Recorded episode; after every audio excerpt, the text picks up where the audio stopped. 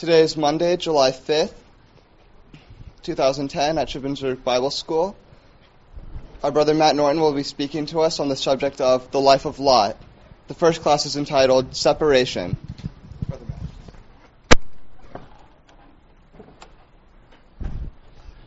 Thanks, Eric. Well, guys, how are we all? Really good? How, how, do you have Uncle Bob this morning? How was he? Was he? He's got a lot of energy, hasn't he, for an older man? It's unbelievable. Now, were you guys at that little intro we had the other night when, yeah, I told you about my kids? No? It's not about the kids, I just want to know if you're at the intro. No? Who's heard a study on Lot before? Nobody. Perfect. As I said to the adults, it doesn't make these studies special in any way, but what it makes them is interesting because it's not a subject that you often hear much about, the life of Lot, okay? Simple as that. Because who do we normally study? Abraham. Abraham. Abraham gets all the front page headlines. Lot, you know, who is he? Was he even there? And we sing that hymn, Lot the Faithful, and I actually think we do our minds a little bit of disservice because in my head I had a Sunday school version of Lot. This is Lot, okay? I imagine him walking down the street of Sodom, down the main street, getting tomatoes and rotten fruit, fruit thrown at him the whole time because he was there like a freelance prophet saying, condemned Sodom, you guys are sinners, you know, God's going to judge this place. It was nothing of the sort. So if that's what you had a picture of when you were at um, Sunday school, I submit to you up front, it's wrong. I had that too. But the reason why it's changed simply because I studied a little bit more in depth. And the reason why, did I tell you the story of how I studied Lot in the first place? I think I did. I won't tell you that story because it's irrelevant. It's a good story though. That's the problem with stories. The, the ability to try and make them relevant to what you're saying most of the time. Now, okay, Lot. Did we have a remote? Did you say we had a remote? We did? This one here? Righto. Have I got the wrong one?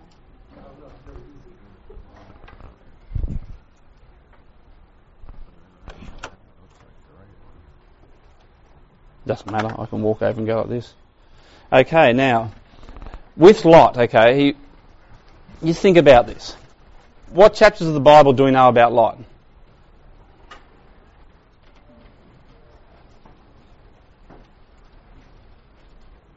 Not all at once, okay? You're not allowed to be embarrassed. I mean, I have to stand up in front of you, don't I? Imagine how embarrassing it is for me up here. It's terrible. So you guys can answer some questions. I promise, you know, I'm not going to say that's a stupid question. Where uh, answer rather? How do you even think of that? I mean, I might. See how we go. Genesis 14. Genesis 14. What else? Genesis 11. Yep, 11. 19. No. 12 and 13, he's there. Then he's in, he's in chap, like chapter 14, like you said, when he's with Kedorlaomer. He's in chapter 19, and between the lines in chapter 18, because Abraham's there interceding for him, pleading for Lot. So he's in a lot of chapters. Oh, is he in the New Testament at all? Does anybody know of any chapters in the New Testament where we can find Lot? Hebrews 11. Bzzz. Because he's not in Hebrews 11. Woo! That's alright. I paid him to do that. I paid him to do that one. Thank you. He's not in Hebrews 11. He's in other chapters. He's in Hebrews 13. That's what you meant. He's in Hebrews 13. It's a good answer. What other chapters is he in?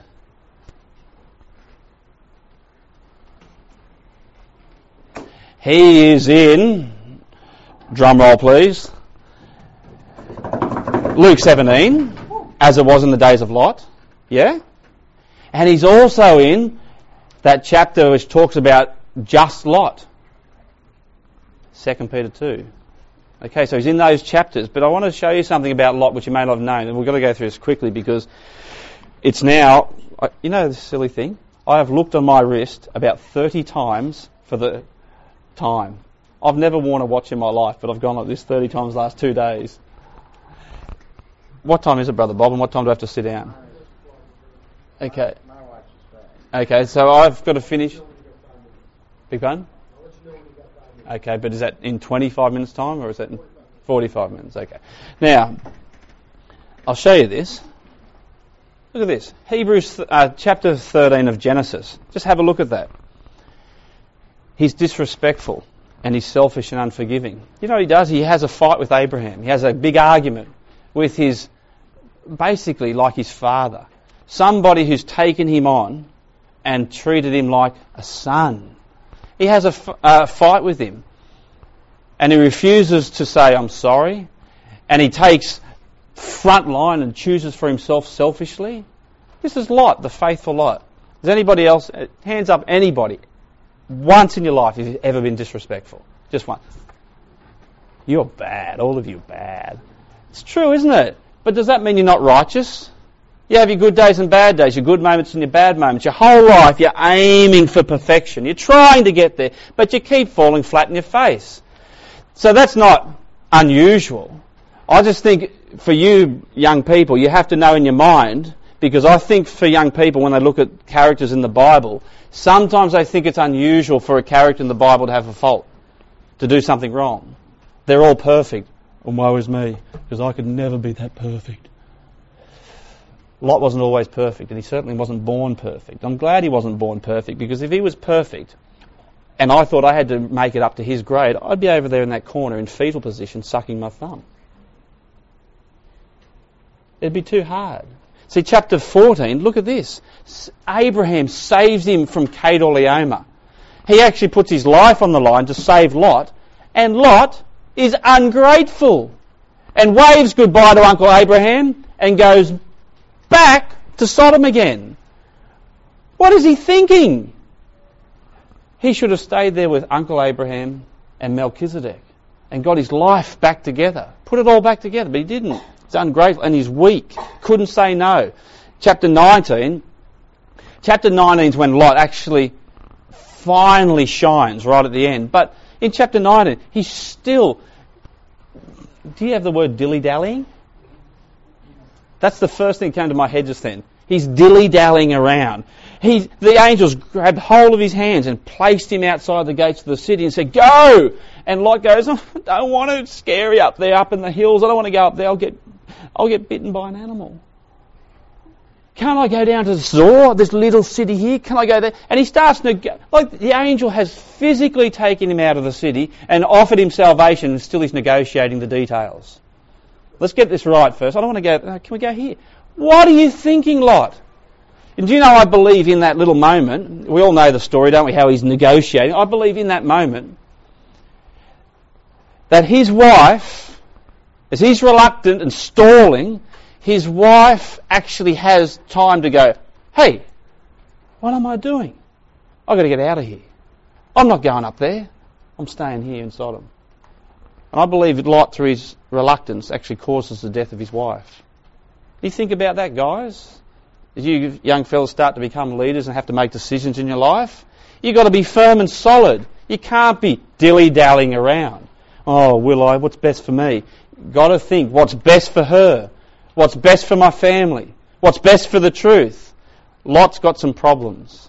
And I feel sorry for him. If he hadn't have waited, if had, the angel had have let go of him and said, now go, if he had have said, come on love, let's go, as quick as he could, maybe she wouldn't have had time to even think about the things that she left behind, all the things she missed out on.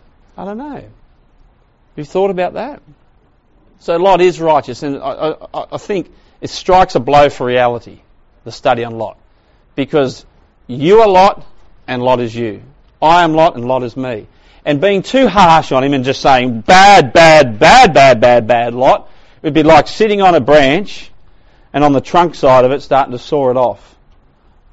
Right? Because you're condemning yourself. I'm condemning me. So when I study Lot and I actually present him to you, believe it or not, this is what I'm like. I have been like. I don't want to be like. I see him there, it's, it's holding up a mirror. I go, oh, I don't like the look of that.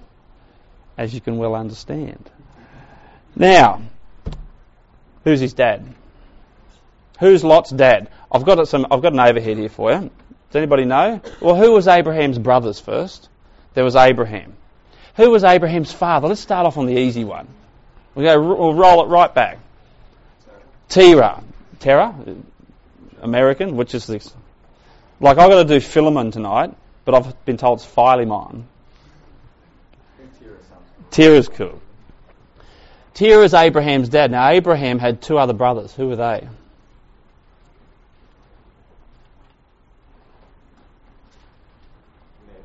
Nahor and Haran. Now, what happened to poor old Haran? Oh, by the way, who was Haran's dad? Terah. So I was just tr- tricking you. You've got to get on the boil here. Who was who was Haran's son?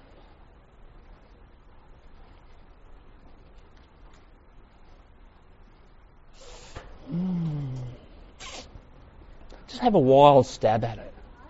Yeah, Lot. Check this out. Now, um, I think Lot's righteous at the end of the record, okay, so I'm putting that up there. Towards the end of his life, like Samson, like Manasseh, like um, Judah. Samson had problems all through his life. I'm not saying his whole motivation was wrong. I'm not saying all Lot's motivation was wrong, but they kept making bad choices. And it's at the end they start to shine, like Uncle um, Bob was talking about the glow at the end. Now, here is a classic uh, genealogy. But is anybody here good with numbers? Anybody here who wants to be an accountant when they get older? Because this is the genealogy for you. Okay? I'm not an accountant. I just put that genealogy in for those who need the details. Uncle Bob likes the details. But if you're like me, we made a simpler one. Okay? So we can follow it easy. This is Abraham's family. Now have a think about this. So they all come out of Ur of the Chaldees. But get this. He's dead. Haran dies. Lot's fatherless. Nahor, he didn't care about Lot. Nahor basically, I read, you know, you could, you can have a, I don't care if you have a discrepancy with this, you can say, no, Matt, I, I disagree, that's fine. This is the way I read. Nahor doesn't care about anybody but himself. They leave Ur, they get to Haran, Nahor says, I'm staying here. He doesn't go any further. In fact, does anybody know what Nahor's name actually means? Uh, what? It means a snorer. If, who would call their kid the snorer? He must have been a good baby. That's all I can say. It's like Eglon. You know what his name means? A fat cow. Imagine mum. And she'd hold him and husband says, Oh darling, isn't he wonderful? What do we call him? She goes, hardly hold I'm going to call him a fat cow. It's just hilarious. I can't believe it. But anyway, Nahor is the snorer, and Abraham can, can hardly get him out of bed. Come on, we've got to leave Ur. And angels appear to me. We're going to an unknown land. Nahor rubs his eyes and says, all right, I'll come with you. He gets to Haran and says, no further. I'm not going any further at all. And Abraham can't get him out of bed when he hears the, the call the second time saying, let's go. Nahor says, no, I'm staying here. Now, Abraham, I believe, has taken on Lot. I'm just trying to fill you in a bit of details. Abraham loves Lot, and he provides something that Abraham can't have in his family. Because Sarah's barren, is that right? Sarah can't have any kids. And I believe Abraham sees this, and I'm not saying he's a little baby, he's a full grown man, but he's still fatherless. And for somebody to take him on and to offer him now a, a, a, a position of sonship, I will be your father, and you can be my son. Abraham takes Lot to himself and actually starts to prepare Lot to become the heir of all his effects. His whole house. He's going to give it to Lot. He's like his son in the faith, just like Paul had Timothy and Titus as his sons in the faith. So it's really important that we just see this picture. So they leave Ur of the Chaldees, they get down into the land. Where's the first place they come to? after Haran as they're walking. They still don't know where they're going. They're walking around going, this is nice land. I'd like to live here. How about this land? That's nice over there. Finally, God says, this is it. This is the land. At what town was that?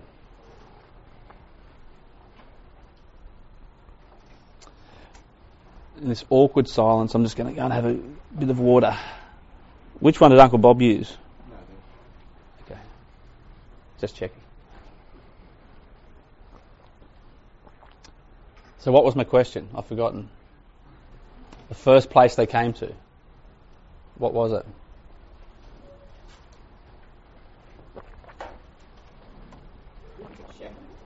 Oh, Bingo. You have so totally redeemed yourself.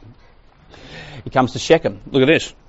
What's Shechem all about? Well, Shechem, believe it or not, is a um, is a place of decisions. It means between the shoulders, the burden. So if I give you a burden say, here, carry this for me, in the old days you put it on your shoulders and you go, and you start to walk. Now, it becomes a place where the burden is, you have to make a decision. That's the symbol of Shechem. And there's always the, the decision to be made. In this place, it's a classic, the decision has to be made is, are we going to be like the Canaanites? Because it says, if you just want to open your Bibles up, please, to Genesis chapter uh, 12. In Genesis 12, it says there when they get to Shechem, it says, and I quote, that at that time the Canaanites in verse 6 were in the land. The Canaanites were in the land. He builds an altar. God says, This is it, surprise! This is the land. And it says the Canaanites are there. Now, what do you think the decision is that he has to make? And I believe it's this. We're not going to be like them. We're not going to follow after their gods. We're not going to live with them. We're going to keep away from that crowd. And he backs away, and in verse 8 it says, they move to the hill country on the east of Bethel, and he pitches his tent with Bethel on the west and Ai on the east, and he builds an altar to Yahweh, and he calls upon the name of Yahweh, and the name of the Lord. Now, what does he do between Bethel and Ai that he doesn't do at Shechem? What does he do?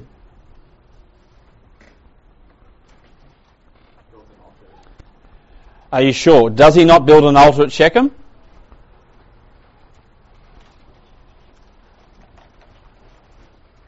He does. So he's built an altar at Shechem, and he builds an altar at, between Bethel and Ai. He does something else between Bethel and Ai, which he doesn't do before this. What's the record say, guys? He pitches his tent and something else. He calls on the name of the Lord. Now think about this. In the scripture, what does it mean to pitch a tent? Does anyone know? If you're in the scripture and you're a tent pitcher, you're a tenter, you're camping all the time, does that mean you're always on holidays? No. So what does it mean in the Bible when you're a tenter? And you don't have a firm place of res- residence like in a city.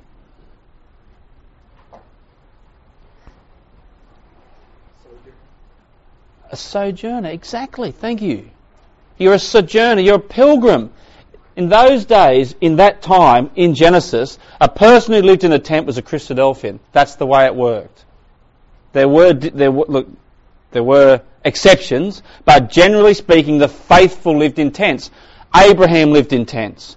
Lot um, lived in tents for a time. Isaac lived in tents. Jacob lived in tents. You might think, why they get themselves an apartment somewhere? It's because they're standing aside. They're being Christadelphians. They're living the life outside of the city, lurking for a city that was to come, searching for something better God was going to give. And Abraham says, I'm not pitching my tent at Shechem. I'm not going to be like them. He gets over to between Bethel and Ai, and what he does is basically he tells all the caravan that's with him. I don't know how many people were there, but you can imagine Abraham having some sort of ceremony. They get together and he says, Right, everyone put your tents up. We're stopping here for a while. Well, can I ask a question? You, down there. And Abraham says, What do you want? And little kid asks a question. We just come from Shechem. It was between a beautiful little, it was in a valley there. It was a lovely spot. How come we didn't stay there? Abraham says, because we're not going to live with the Canaanites. We want to get as far away from them as possible. And people say, but they're still sort of around here. And Abraham says, I know they are, but we're not going to live like them. In fact, this is what we're going to live like. And he calls on the name of the Lord. Does anybody here know what it means to call on the name of the Lord?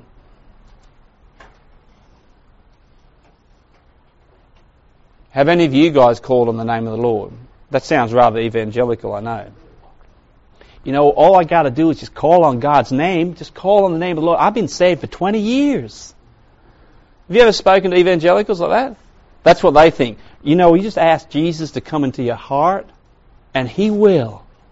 And He's going to save you. I've heard them. They do it in Australia, they do all this. Yeah, I called upon the name of the Lord. Yep, 30 years ago. I've been saved since then. That's how they do it in Australia. Is that what calling on the name of the Lord means? There's no way it does. So what does it mean? What is the name of Yahweh? Tell me what the name of Yahweh is or, or, or speaks of. His character. Okay, guys. I want you to give me adjectives that describe the character of God. Characteristics that tell, tell us about the name of God. Tell me what they are. What's our God like? You guys all worship this God. I'm not going to help you out here. You've got to tell me because you should know what this God's like like this. He's a jealous God, merciful, He's omnipotent, loving, forgiving, gracious, Gracious. exactly, thank you, merciful, long suffering, abundant in goodness and truth. He's holy, just, righteous, all these things. And Abraham would have expounded this.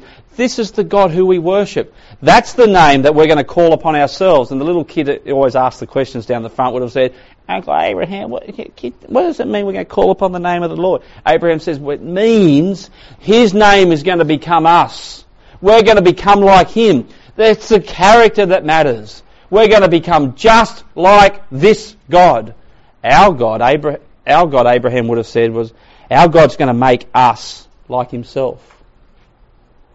And the little kid at the front always asks the question, well, how, how are the other, you know, the Canaanite gods different? Are they different to our God, Uncle Abraham? And Abraham would have said, yes, they're very different. The Canaanite gods that they worship are terrible. They're vengeful. They're lustful. They're envious and vacillating. Their gods are made by their own hands. Human hands. Humans, the Canaanites, make their gods to look like themselves and to suit themselves. There's a big word for that. Does anybody know what that's called? When the gods have human qualities? I'll, give it to you. This is the biggest word I've ever used in my life, okay? And I had to look it up. It's anthropomorphic. It's really incredible, isn't it? It just means like man. Okay? So the gods of the Canaanites were like men. But our God, see, our God, we're like Him. He makes us like Him. We're not naturally merciful long suffering, abundant in goodness and truth. But God's going to make us like that. In fact, in fact, this is the Old Testament like to being baptized. Does anybody know the quote where it says, Arise and be baptized. Why tarriest thou? Arise and be baptized, calling on the name of the Lord. Who knows where that quote is? Because this is what Abraham was basically doing. He's telling them all, we're drawing a line in the sand, and this is what our life is now about. We're going to follow Christ. We're going to follow Yahweh. This is the God we're going to be like. And all the caravan would have standing ovation. They would have been pumped up. Yes, this is where we want to go. That's our God. We're for Him. That's the characteristic I want to have. It's far better way to go. And they would have been so pumped at that and excited. It's in Acts chapter 22. Let's have a look.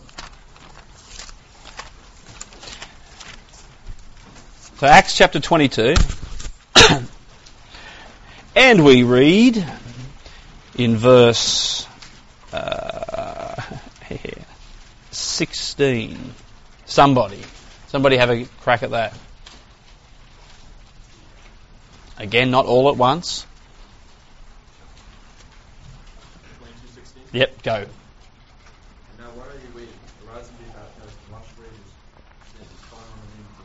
Exactly. And if you're taking notes, and it's good to take notes, young people, it's very good to take notes. As we say at home, you, you, can't take notes without kneecaps, okay? You can't walk without kneecaps. I know, it's a pretty bad gag, but I want you to take notes. Okay, it's important. I walk out this door and you go, you ask, get asked the question, now what did he speak on? Speak on? Did we even have a talk? You guys will forget. Acts 22:16, Acts 2:21, where it also says calling on the name of the Lord, and it says it in Romans 10:13. So mark those down. It was a public acknowledgement of life direction. It was a psychological cementing in the, for the nature of this travelling group. This is what we're going to be like. And everyone was just jumping around and were so excited and happy about this. Yes, we're going to serve this God. Let's go. Now, as soon as you say you're going to serve God and you promise to serve Him with all your heart, mind, soul, and strength, what happens to your life? What does God do for you? It feels sometimes like somebody unscrews the, the wheel nuts holding the wheels on the wagon on. He will send what? What will He do?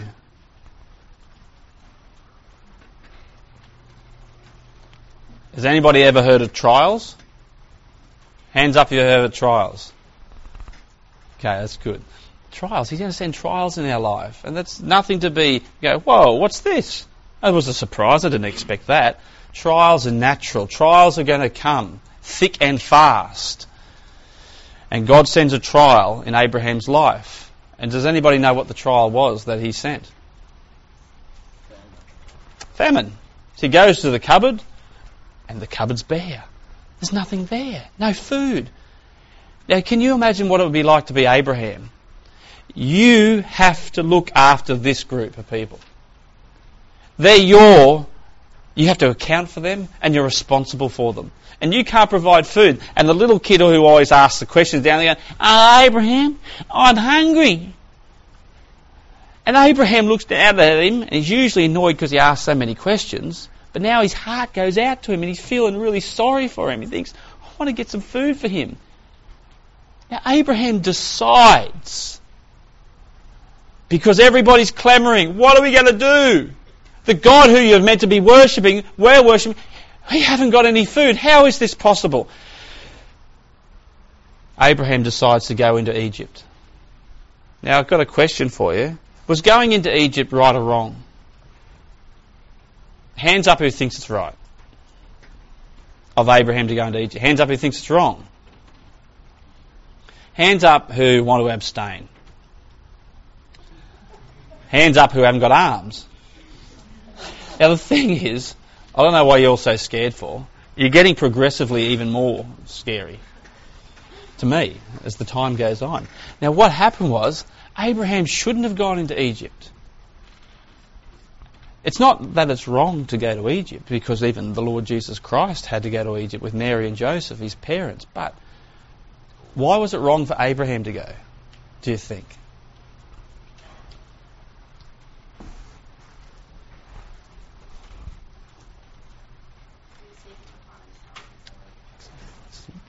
He didn't pray about it. He didn't ask his heavenly Father. He didn't say, Father, I am so super stressed. I don't know which way to go. You've told me to come to this land, land flowing with milk and honey. It's meant to be good. There's nothing growing out of the ground. What am I going to do? God would have said, calm down. It's okay. I will provide. He may have said, go into Egypt. I don't know. But he didn't ask God. You're exactly right. Young people, what do you do when you've got a problem? What do you do? The first point of call before you do anything every day should be asking the Father. Every day. You should be praying. Every day.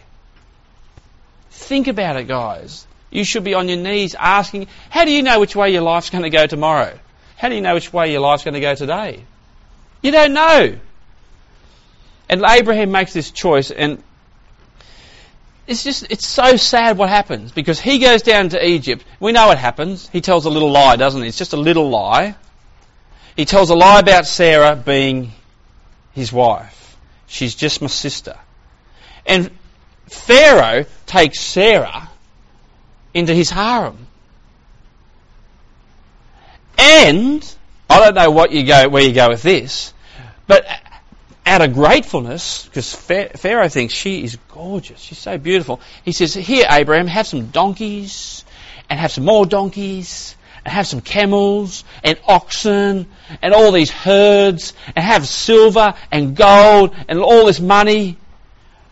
How are you going to get out of this one?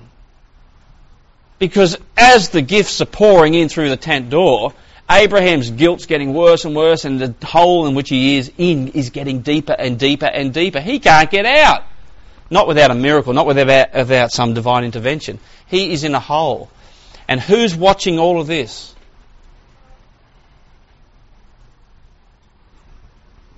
Lot is watching it. You have to see it from Lot's point of view. You know what he's doing? Lot's actually getting his first lesson in Hypocrisy 101. He's watching, he's learning this. One, if you tell a lie and hide the truth, what happens to you? You get filthy rich. You think about it. That's what Lot's learning. That's the example faithful father Abraham's giving him. Abraham's not having a good day. He's having a down day. He's having a bad moment. Lot is learning if I hide the truth, and he's sitting in his little cave with that wicked laugh going, I can get rich. A lot of money. Now tuck that away in your mind because that'll come out in the next, in, over the week. Also, what almost happens to Abraham in so many occasions, similarly, happens to Lot. It's amazing because here, although Abraham gets, when uh, uh, Pharaoh finds out he gets sent out of Egypt and his passport turned up and revoked, don't come back, it's dirty money. You'd think Pharaoh would take all his money back, says, my money. But Pharaoh doesn't. He doesn't want the money. He sends him out there and says, take your money with you. So Abraham still maintains the wealth. And by the skin of his teeth is saved, and he almost lost his wife because of that decision. Does that ring a bell with anybody else in this record? Lot goes down to Sodom and he gets redeemed in chapter 14 by Abraham and he's got his wife there. But he decides to go back and he loses his wife. These choices have a huge impact in their lives and in the lives of, of Lot rather. It's a massive thing. Now, guys, you're all sitting there, and I know how old are you? Like, is anyone 18? 18 or below, basically. Okay, you're in that age bracket. You know, the, your life is full of promise. You've got all these choices ahead of you. You're all young, and you're not old and crusty like me. And you think, you know, I'm glad I'm not like him anyway. But you, you think to yourself, I have got all these wonderful choices, and I can do whatever I want, young people take heed, make good choices. Abraham had the choice between blessing and cursing, between Ebal and Gerizim. He was between Ai and Bethel, between the house of God and ruin. Every single day of your life, those same choices arise. Every day. And you think it's only a little choice? It's not going to matter. If I just make a small choice, it's not going to change my whole life. Young people, it's not the one small, tr- insignificant, trivial choice that matters. It's the daily choices that we make that will, in the end, incrementally make an unimaginable impact in your life. Huge impact. I'll give you an example. Lot's a good example of the choices he made, which you think, what's so bad about moving down to Sodom? There's nothing bad about that, shifting houses. But in the end, he just kept making these little choices till we have a picture of him with absolutely nothing. So there's this guy on a plane, and the plane's grounded. And he doesn't want to talk to the fella next to him because, I don't know, do you guys like chatting to people when you're on planes? I don't always like it. But he's punching the buttons on his computer, he's typing something away there, doing anything he can to distract himself, not to talk to him. And in the end, the laptop battery just dies, okay? So, whew, it's gone. And they're sitting there for that long and thinking, oh man, how come this plane won't take off? And he thinks, okay, I'll talk to him. So he talks to the person next to him, he finds out he's an engineer. But not just any engineer, he's a flight engineer and he works for NASA. And he was in the flight control room when the Apollo 13 incident, actually, and it's a true story, as opposed to some of my other ones. And he was right there. And he says, You're joking, that is so cool. I can't believe it. How dramatic was that? And he says, Did they really say, you know, Houston, we have a problem? And he went, Yeah, yeah, everyone asked me that. They said that really. Oh man, that was so close, wasn't it? Because you guys only had, you know, a couple of chances. No, we only had one chance. We had one chance to burn the engines and send them back to Earth. And we had to make sure it was dead on target. And the guy said, well, you know, I know you say dead on target, but wouldn't have mattered, would it, if you were like one or two degrees off? And the guy nearly coughed up blood. He said, two degrees, two, two degrees off. and he reached into his bag and he pulled out, you know, one of those rocket-fueled Casio 1000 calculators that you have to kickstart. He pulled this out of his bag and he started punching in the numbers and he said, look, I don't want to be, I just want to give you this distance from Earth to the moon. If we were two degrees out at burn, we would have missed the Earth by 11,000 miles. 17,000 kilometres for the Aussies, okay? 11,000 miles. It's a long way, isn't it? 11,000 miles. It was only two degrees. And you make the decision, young people, we're not going to go to the class tonight. Why not? I don't know. I've got other stuff to do. I'm going to go do something else. I'm going to go catch a game or, or go to the cinema or something. Go catch a movie. It's only one little decision. Doesn't matter. What about the readings? Well, I'm too tired. I've got homework to do. What about, you know, praying with your brothers and sisters? Well, they can pray by themselves. You think about the little decisions, which if you make one of them, it's not going to make one iota of difference, but imperceptibly. If you continue to make these decisions over a long period of time, they will have, as I said, an unimaginable impact in your life. Huge. And you might wake up one day 17,000 kilometres off course and away from God and not even feeling like ever going to the meeting again and not even knowing why. You might know that if you get that far off course generally, you don't even ask yourself the question, what am I doing here off course? You don't even know you are off course. And Lot is about to get way off course. Are we going all right for time still? Okay. He's getting way off course. In fact, they get down there, they come back. Abraham's so sorry. Can you imagine him all the way out of Egypt saying to Sarah, I'm sorry, Sarah, love, I love you, I'm sorry, I'm sorry. How do you make up with your wife like that? Like I've thought about it before, like if I gave her a bouquet of flowers, would that make up for it? And a box of chocolates? It wouldn't make up for it, would it? It would take months to heal that breach in their marriage. Like he had just put her in the most dangerous situation. What about her virtue? What about her emotional well-being? The decision Abraham made just to save his own sorry skin. He gets back now, he comes back into the land, and he's determined to make a difference. And they come to Shechem, uh, not to Shechem, sorry. They don't come to Shechem. No, sorry. They come to between Bethel and Ai. That's where they come to. And they make this great rebuilding of the altar. And Abraham again has some sort of a ceremony where he calls on the name of the Lord, and he probably just imagine you. I'm Abraham. You guys are all the caravan with me, and I say, look, I'm so sorry for what happened. I should never have done it. I should have, as you said, somebody. T- I should have called upon the name of the Lord before I went. I should have asked God. And what I've done to my wife is just despicable. I'm so sorry, Sarah, in front of all these people. I'm sorry for you to have seen that. Lot, your bad, my bad example that I've given to you. He would have gave, given some ceremony like this and said to everybody, we've got to serve God. Plus, they've also got all these Egyptian characters. Heaps of people. Who else came out of Egypt at this time? Who do we know? That's right. Hagar the Horrible comes out of Egypt at this time with them. And they all think, well, I got this whole bundle of idols here. My Egyptian gods are good enough. And Abraham says, uh-uh, because the little kid at the front said, hang on, Abraham, they got all these different gods. And Abraham said, Thank you for bringing that to my attention. I'll just now deal with that. That was next on the list anyway. You've got to bury them. Get rid of them. Put them all away. This is the God we worship. He's merciful, long suffering, and abundant in goodness and truth. He's not like your Egyptian gods. We call upon this name. And they go from there. And it says, notice what the record says. And I'll just summarize what's going to happen now.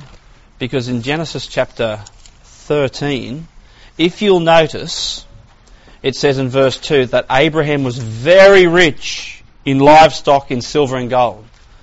What does it say about Lot? Does anybody read the next few verses on?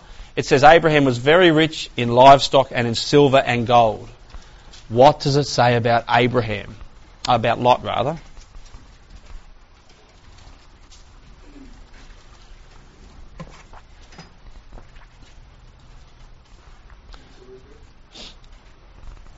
He was rich. Exactly. But what was he lacking? What it, when Abraham, when Lot raced over and looked in Abraham's bags, he saw herds and cattle and silver and gold. And when he took his own inventory and looked in his bags, what was he lacking? He goes, "Hey, I've got cattle and goods. He's got cattle and goods, but he's all, what's that shiny stuff there? He's got silver and gold." And he went and checked again because he liked the look of that, and he said, "I haven't got any." There's a crack appearing in the record. Lot is a lover of silver, as we'll show later. And that's the first occasion where the word silver appears in your Bible, and it's ringing bells. Lot sees it. Abraham doesn't notice, because why would Lot see it? What sort of characteristic loves silver? What's the word for it? There's a special word. Lover of money. What's it mean? Greedy, yeah, that's, that's, yeah, there's another word for it.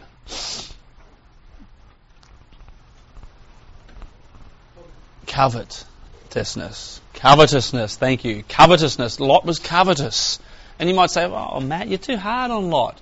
Just relax. We have this terminology in English called suspend disbelief. Have you ever heard of it? No. Okay, well, you have now. Okay? Just, you think, I don't believe that. Well, just hold on. Just suspend all disbelief for one moment, just for the end of the week. And at the end of the week, if you ta- have taken on board the things we've discussed and you don't like it, just dismiss it, no problem.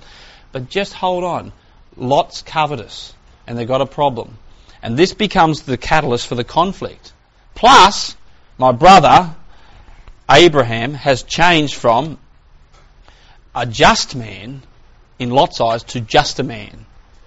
He was the chosen one. He was the faithful one. Everything was hinging on him. And now Lot's at him as the halo falls off Abraham's head and he says, He's nobody. He's nothing. Nothing at all. And things start to change in the, um, the relationship between Abraham and Lot. And I haven't got time to, to finish this. So what I might do quickly is wrap it up by saying this is what they did. Lot finds, look at this. Lot makes this decline in his life. He fights with Abraham. They choose to separate and leave. And it's the most, it's the saddest picture in the Bible. As Lot turns his face away from Abraham, his father in the faith, and he starts to head down towards Sodom, and he pitches his tent so that in the, mo- in the morning when he wakes up, it's like tunnel vision, looking down the barrel to Sodom. That's where his life's now going. He's got his whole direction off course, and he's going down there towards Sodom. Abraham, it would have broken his heart to see his son in the faith walk away like that. But Abraham hasn't got control over that. They couldn't get on anymore. And it wasn't because there wasn't enough room. If there's not enough room, sell a few of your sheep and herds, get some money. The real issue was they couldn't get on together because Lot was covetous. His eyes were like cue balls, and all he saw was dollar signs. And that was what he was chasing after at this time in his life. And it's a sorry, sorry situation to see, but um, that's the way it was. Are there any questions, guys? Because what I might do tomorrow is finish off a little bit more out of that and then we'll come back and we'll, we'll have a little bit more of a look at uh, money and covetousness. But has anybody got any uh, questions? Hmm? Yes. Um, that? Uh, Romans 10, 13, was it? Yep.